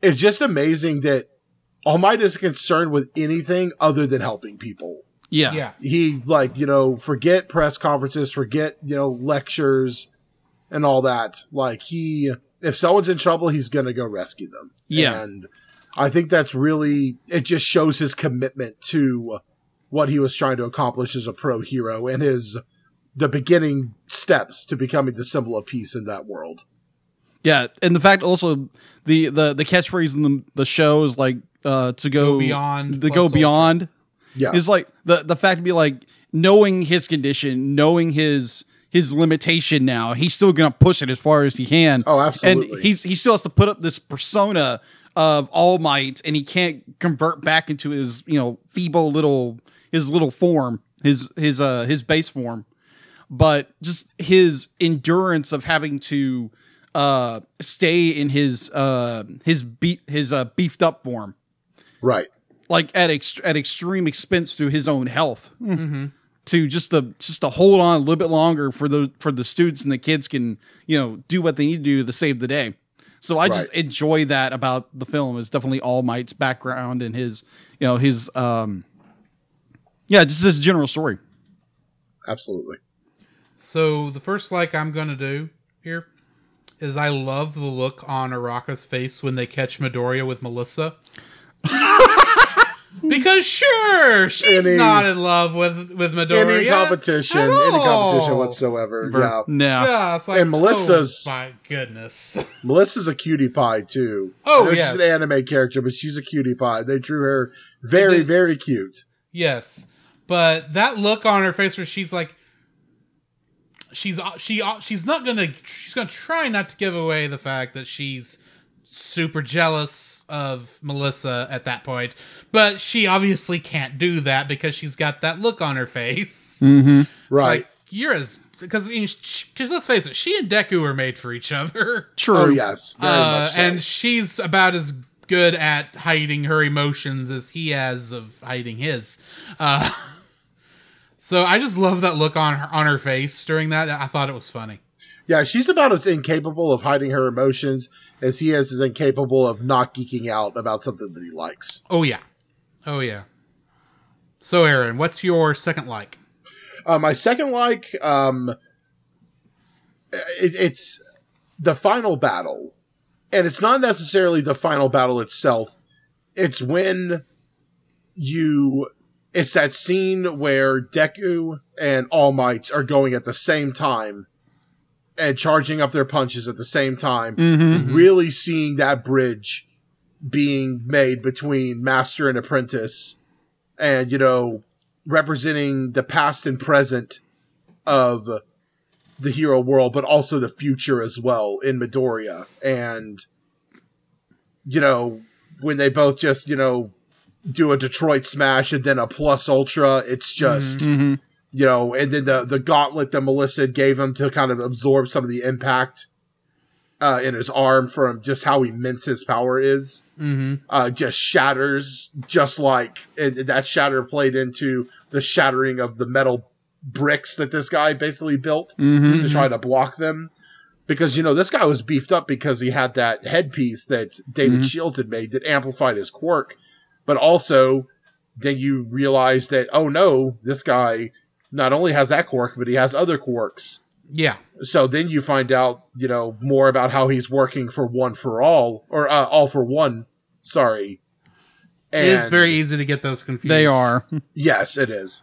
Silly Um, Three Musketeers. Very much all for one, one for For all. all. Um, I do like the juxtaposition there, though, um, between those two statements. Yeah. It works so- for the show. It does very much. So just seeing that, and then like David Shields looking up and seeing, thinking he's seeing All Might, you know, back in his prime, but then he realizes it's actually Deku he's looking at. Mm-hmm. Just realizing, like, you know what, the future is safe because this kid has the same passion and the same strength that All Might has to be the Mhm. symbol of peace. So that's my, yeah, that's probably just hands down my favorite thing, my favorite moment in this movie is that scene. Jacob, your second like? I think you stole mine, Aaron. Yeah, sorry. Yeah, just be like, no, no, no. Be like, because you stole one of mine, so I'm having to use a backup here in a minute. okay. So, yeah, the the ending fight scene of where you have All Might and Midor, it's Midoriya.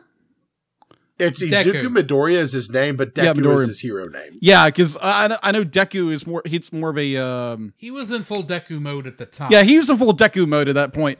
But uh, I I always call him Deku because I I would forget his his actual name. Um, because that's more the he was picked on. He was called Deku. Yeah, Bakugo called him, him that as a mocking thing. Yeah. Yeah. Because essentially that's like saying scrub Yeah, in Yeah. English. But then Yeah. he basically he owned it, yeah. which I think just attributes to Bakugo's further irritation. Annoyance. With Oh, yeah. Yes. Yeah. yeah. So it's it's it's that final battle with What do um, expect from King Murder Explosion? right? That, This- I love that scene when they're trying to pick their own hero. Yes, that, that is hilarious. King Murder Explosion. Yes. I don't think that'll work. He's so violent. He is. It's like, try again. A couple minutes later. He's always Emperor like, Murder Explosion. It's like you changed the wrong word. he's always like, "I'll kill you," but really, when he just says "I'll kill you," means he's just going to kick your butt. Yeah. Like he doesn't literally mean kill you because he does want to be a hero. yeah. He's got a lot of issues, apparently. Let's just say that. I wonder if it's like in uh, Princess Bride where, you know, in Princess Bride, when they say "as you wish," that means "I love you." Yes, I wonder Yeah. if that's what Bakugo means by "I'll kill you." Yes, that could be. Well, That they, could they be what it is. well they say love and hate is the exact same ex- emotion. Yeah, Maybe there's a paper thin Maybe. difference between the two. yeah, exactly, exactly. So yeah, it's, it's that that final bout where uh Deku and All Might are just be like going all out trying to defeat the villain and um yeah, I just enjoyed the scene. It's it's incredible, well done uh by The Studio Bones. animation was great. Yeah, just Oh, yes. tremendous. This is some of Studio Bones' best work. Agreed. Yeah. opinion. Ag- agreed. Agreed. Uh, so yeah, it's just that scene where it's the the the uh like Aaron said the uh the apprentice and the master uh able to work together and just the lack of a word clobber the villain to death. Mhm. yeah. And so yeah, that's my my second the uh the final bout. So Drew? um, my second is going to have to be a cameo by a certain giant lizard. Oh, roar! I love Godzilla. I love the concept It's great. of it is. there's a hero in Japan named Godzilla. Somehow he has never shown up in the show before. the only downside I can possibly see is they probably most likely just did that for a goof. and then Yeah, we'll never see and we'll him never- again. Yes, but I, I just love how it's Godzilla. It's obviously Godzilla. Yes, It looks wearing a like wearing a yakuza jacket, and he flashes the peace sign, and you know it's still Godzilla because they actually use the Godzilla roar from the from the movies, yes. the one from the '60s. uh, I I just love that. Uh, Yeah, it's unless great. that was It's unless that was the. Shin Godzilla roar, I couldn't really tell because there are differences, some differences. But still, uh, I love the fact that they went ahead and did that. I wish I so uh, for for that's the thing. Legally, there's no reason they can't reuse him in the anime because it's Toho. Right. Unless uh, and the manga, maybe there's some issues, but uh, I wish we would get at least, at least he would like show up in another movie. I want a team up between Midoriya and Godzilla fighting. I don't know Ghidorah.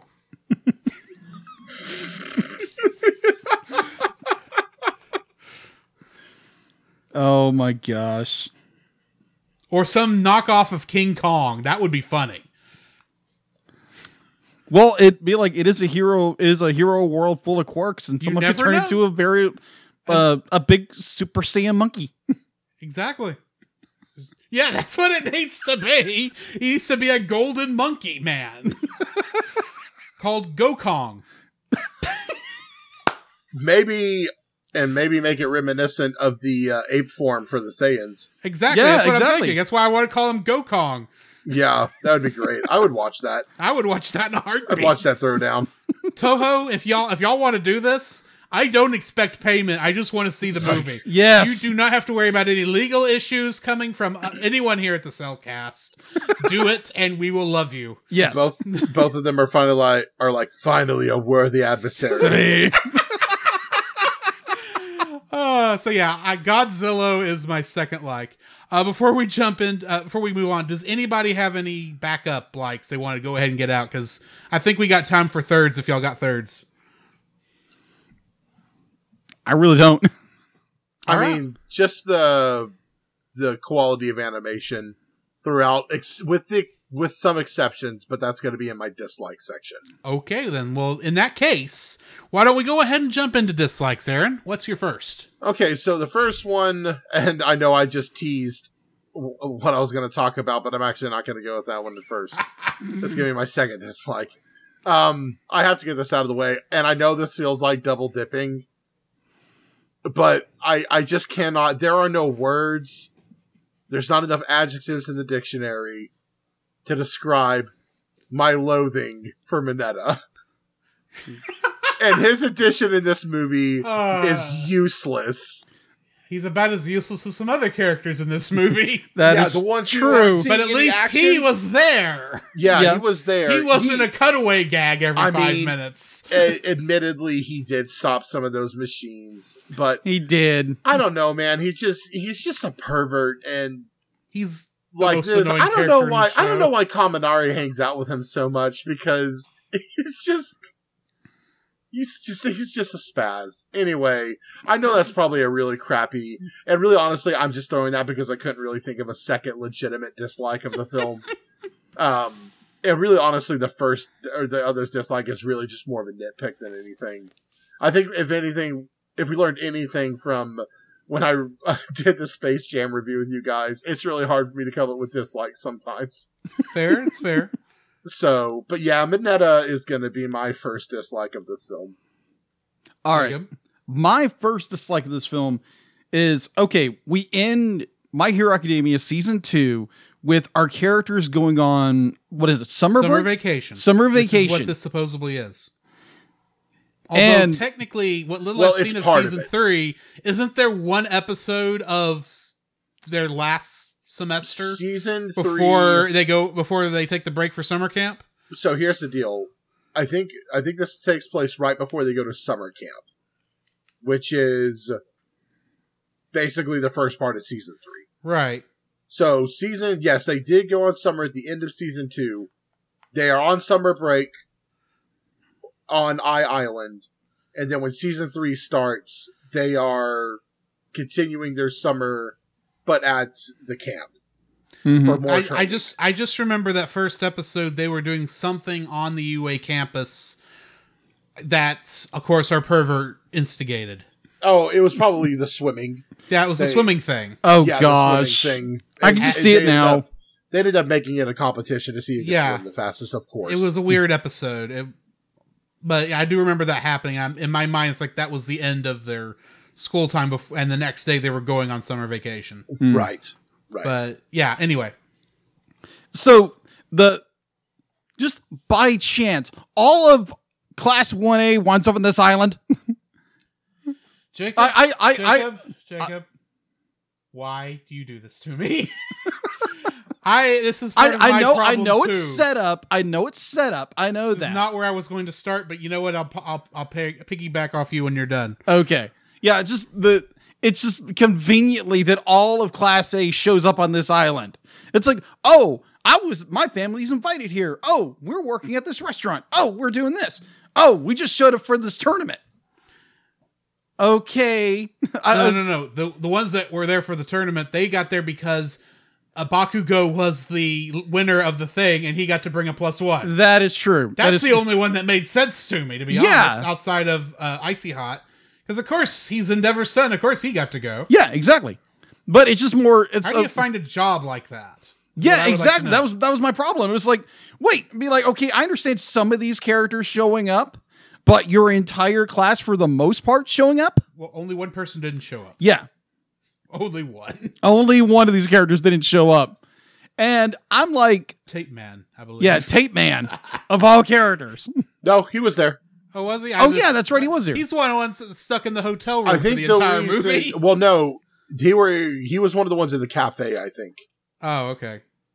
the ones in the hotel were. Oh, that's right. That's right. The girls, Mm-hmm. Yeah, and also I'm so terrible with some of the names. I am um, too. Yeah, I- same here. oh, it's Yeah, no, It's- I think it's no, the uh, one we don't see is was the one with the one that you don't see. I think is the one with the naval laser. Oh, yes, that is yeah. the one. Yeah, he, I'm but glad really, he wasn't honestly, there. if He's you my- watch through the credits, though, you actually do see him. He is there They just didn't because give he's him, in a still. It's just a bunch of still shots. yeah, he, Uh. deleted scenes. Yeah. not even that. It's just it's the stuff they put at the end of Yeah. the credits. Yeah. stuff they stole from the show, concept art stuff. Anyway, Yeah. It's just the, the the more convenient that all of Class A shows up on this one island for this one to be like that obviously they got more their their their motivations are the same are different, but just conveniently they're all there. so yeah, this is gonna one of my dislikes also, because here's my thought: you could have done it two ways that would have been so much better. A, they're class one A. They're the best of the best at the most prestigious hero academy in the world. Mm-hmm. You could have had a field trip, and it would have worked. Fine, no one would question this. Second way you could do it: just don't have them show up and let it be something between uh, Midoriya and All Might took them on. Just not have them come Yeah. there really is no reason to have to bring all everyone there except oh it's a my hero academia movie we got to have as many characters as we can throw in here and they found they, they handled that the worst possible way in my opinion mm. at least do it like a field trip that would have worked Yeah. for me uh so yeah i i eh, because the goofy way they handled having each of them show up where they each eh, I mean, it's a montage. It's like five seconds. Okay. Oh, look, there's the girls. Why are they doing here? Oh, okay, that's interesting. And oh, look, there's Mineta. Joy. What's he doing? here? Oh, okay. Okay, so they've shown this one up. Bakugo's got to show up any second now. There he is. Because I can, we can hear him from miles away. Oh yeah, Oh, Jiminy Christmas. I as I know why they wanted to have the characters there because it's a My Hero Academia movie. You want to have My Hero Academia characters in it. It's not the All Might Midoriya show, like I kind of pref- would have, which is kind of how it felt going into it. Uh, I just wish, I wish we got. I- I- It could have worked either way, and I think it worked better for those characters. Yeah. So And either have the- them all be on the plane at the beginning, or just don't do it. yeah. That's my opinion. That's the thing about ensemble animes, though. They're going to always try to add in as much characters from that ensemble as they can. And I True. know I'm just saying they could have done it better. Oh yeah, Yeah. no, absolutely. Or they could have just done out done without most of them. Yeah. Yeah. Honestly, like you said, The- there's only a couple legitimate we- reasons we ones o- that had reasons. We be there. only really needed the core group to get through those the fight scenes on the way up the tower anyway, so I will say this: in the next movie, Heroes Rising, every single one of the heroes is present in that one, but it makes sense why every single hero is present in that one for what they're doing. okay. And this is and this is how they spend their vacation. Well, no, this Wait is till just the first get part wait of till it. we get to season three. Oh, okay. Yeah, the season three, like I said, like the the summer vacation is comprised of this movie. That's just the first part because really, you think about it, this only happens over a day or two. yeah. and then then they go to the summer camp, which is where they're they They are get supposed attacked to train by all the rest of the summer. villains. That's Yes. right. That's right. Yeah, it's always they're always getting attacked by villains, Yes. Mhm. but the Anyway. summer camp arc is very good. Second dislikes, Aaron. My second dislike, and this is just kind of a nitpick, although I actually do have issue with the one you guys brought up about certain characters being there and why. But um so Wild Bones has created some of the best looking animes I've ever seen, including My Hero Academia and my or my uh, Full Metal Alchemist Brotherhood they have an issue sometimes with their animation, and I know this is done to save money, but they'll come onto a scene and like they'll have certain people moving and interacting, but then they'll just have other people just being completely still, like seemingly for no reason. Like one, when they went to the main area where everyone was, there was a table full of like hors d'oeuvres that just had a guy just like putting a hand out, like, "Hey, I've got hors d'oeuvres," and it's like all these other people are around, and like it slowly pans up, and like that guy just stays frozen like that for like ten seconds.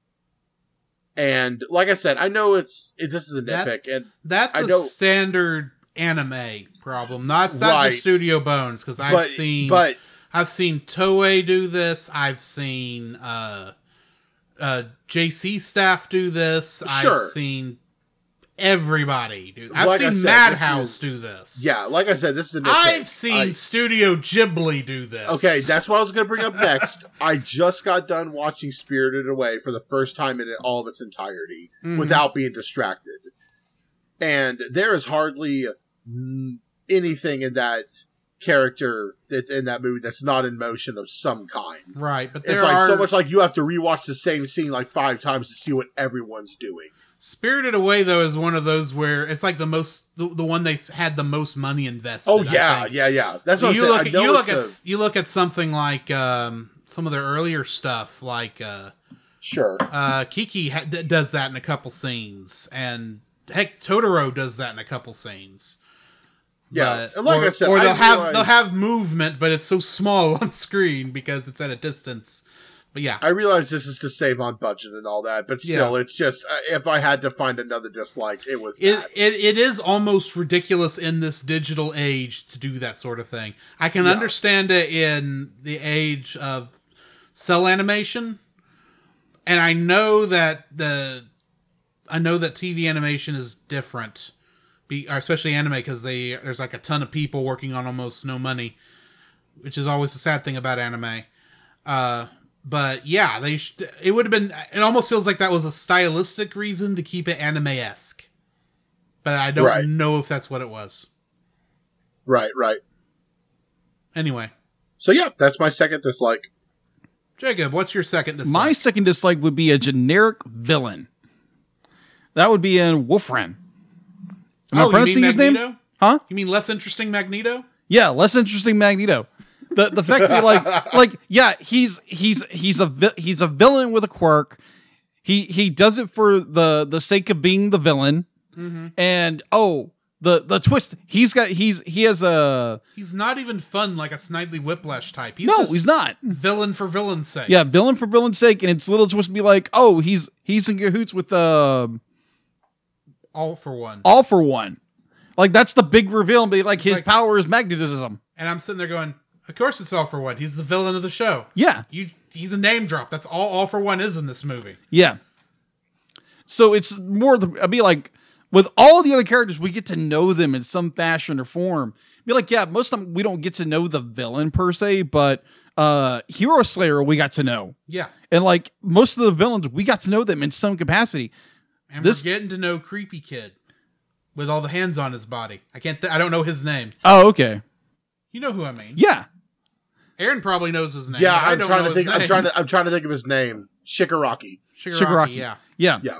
So like I understand it's a movie, but at the same time you should, you know, like like maybe he has a, a beef with All Might or something like that. That's why he did it, or it's just more be like, oh, I'm the villain, ha ha ha ha, and I'm good with your main villain, ha ha ha ha, and I get this main power, ha ha ha ha. Hmm.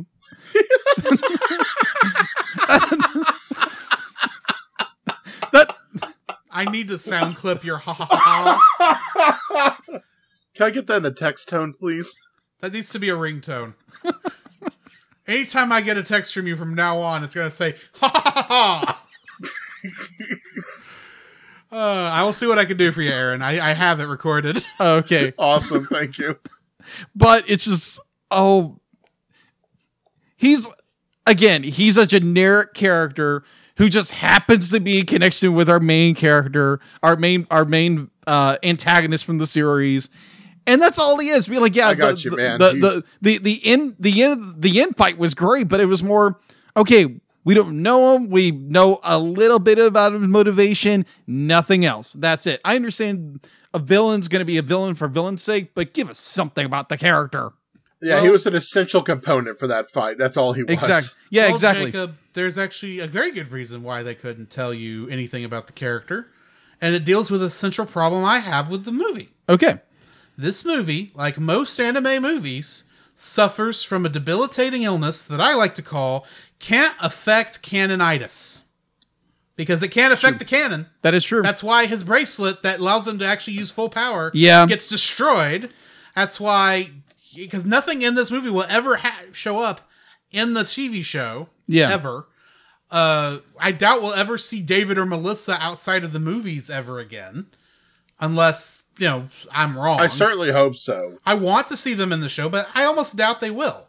Because Right. this is the same problem most anime tie-in movies have is they can't affect canon. That's Right. Even though these are technically canonical.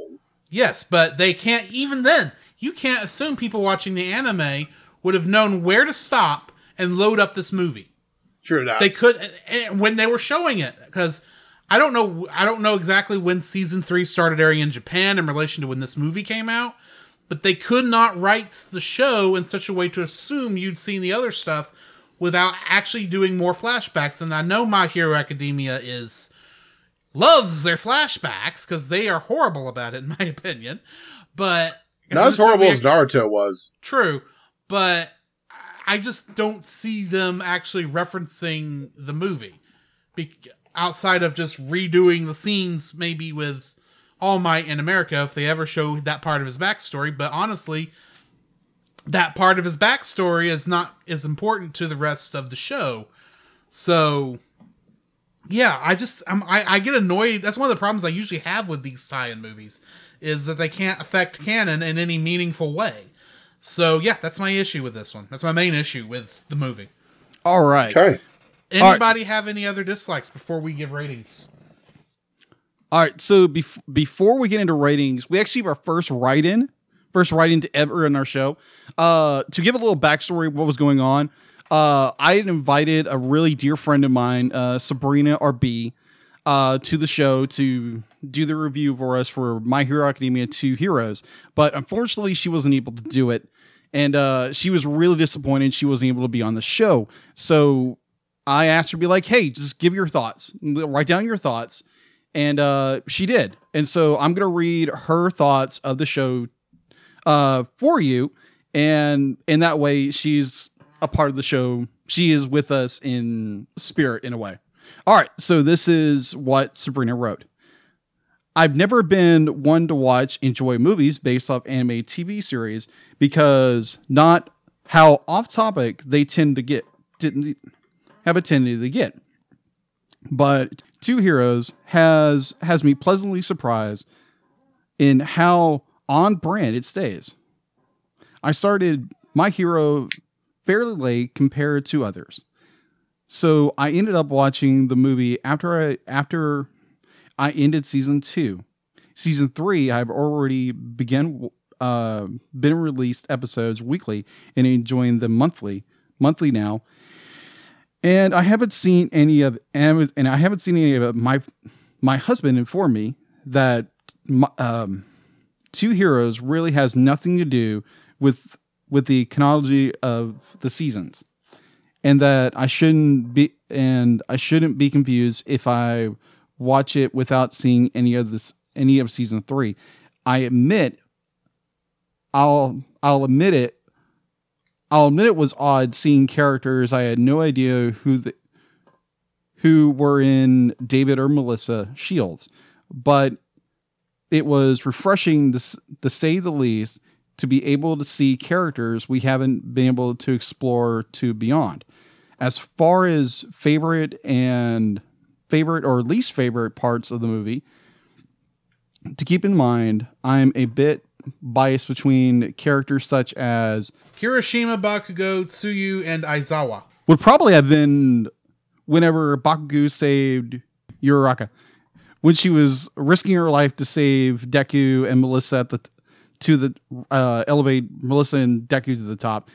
Seeing him grow as a character and giving him the opportunity to save his classmates was refreshing to to me. I also I enjoyed I also enjoyed the banter the banter back and forth between Kira and Bakugo was fun to see. And also it's also nice seeing characters bonding with bonding with each other.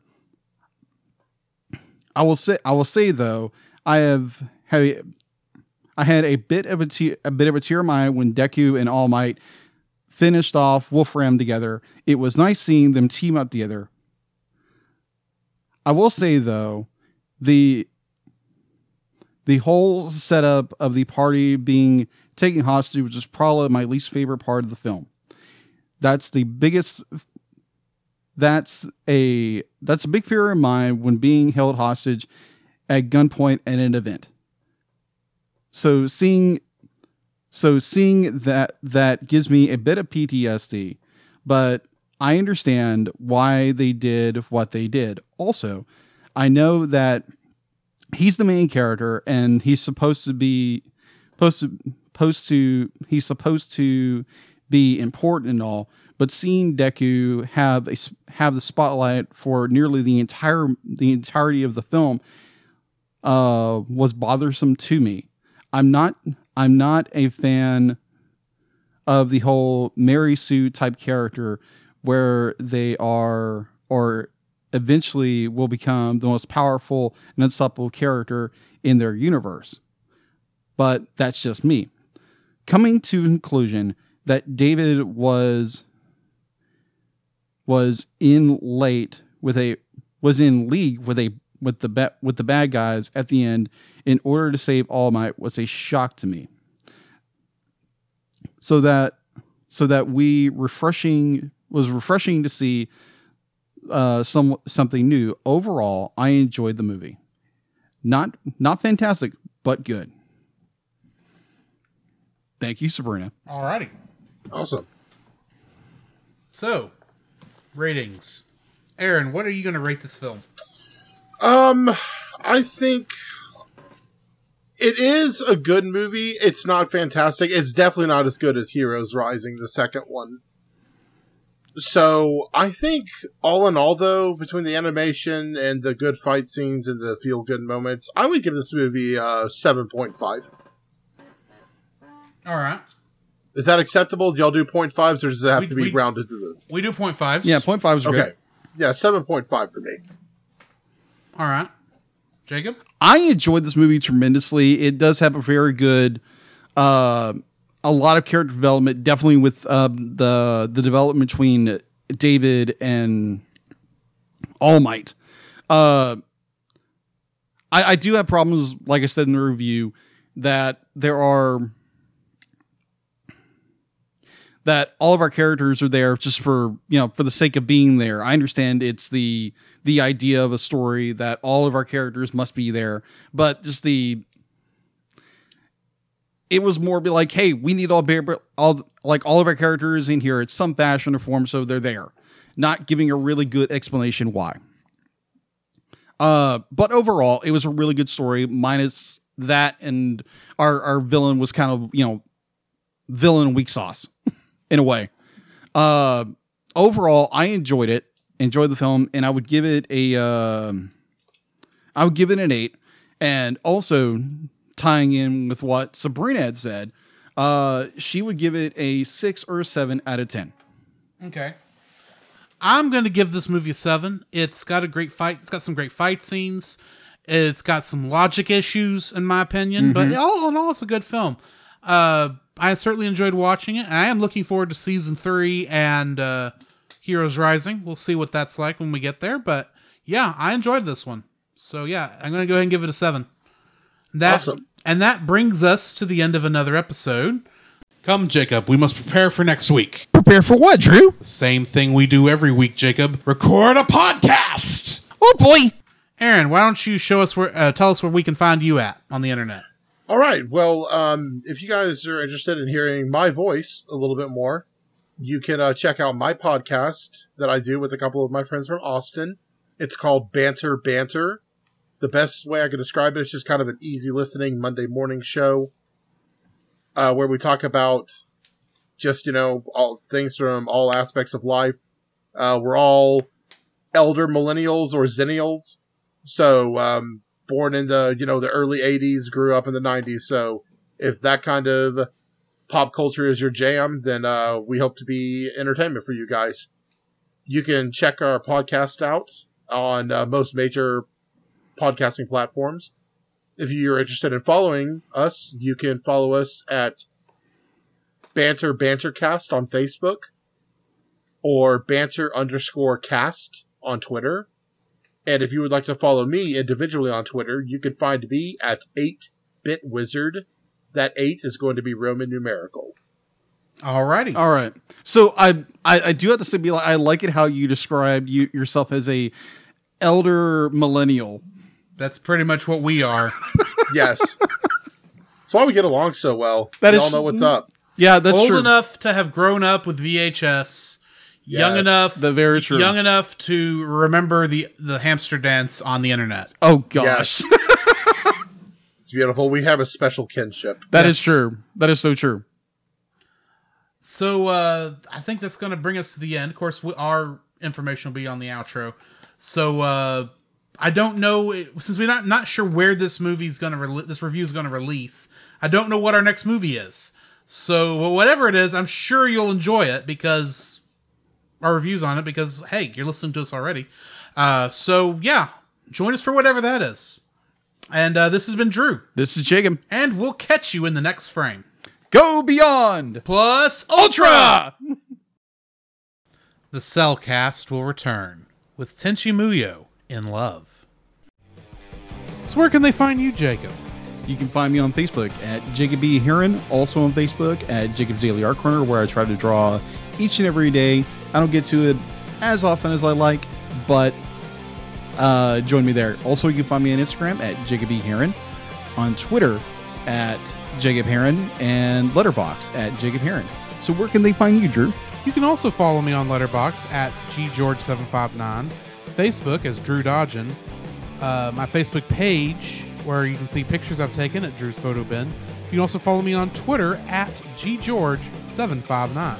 You can email us at the Cellcast Podcast at gmail.com. You can also follow us on Twitter at cast underscore cell. You can follow us on Twitch at twitch.tv slash the Cellcast Gaming. You can also follow us on YouTube at Cellcast, Listen to our podcast on Apple Podcasts, Google Play Podcasts, Stitcher, Spotify. and your favorite podcast directory. You can also listen to us on the Movie of the Week podcast with Jim Heron, where we talk about live action movies. And remember, Cell is a single L.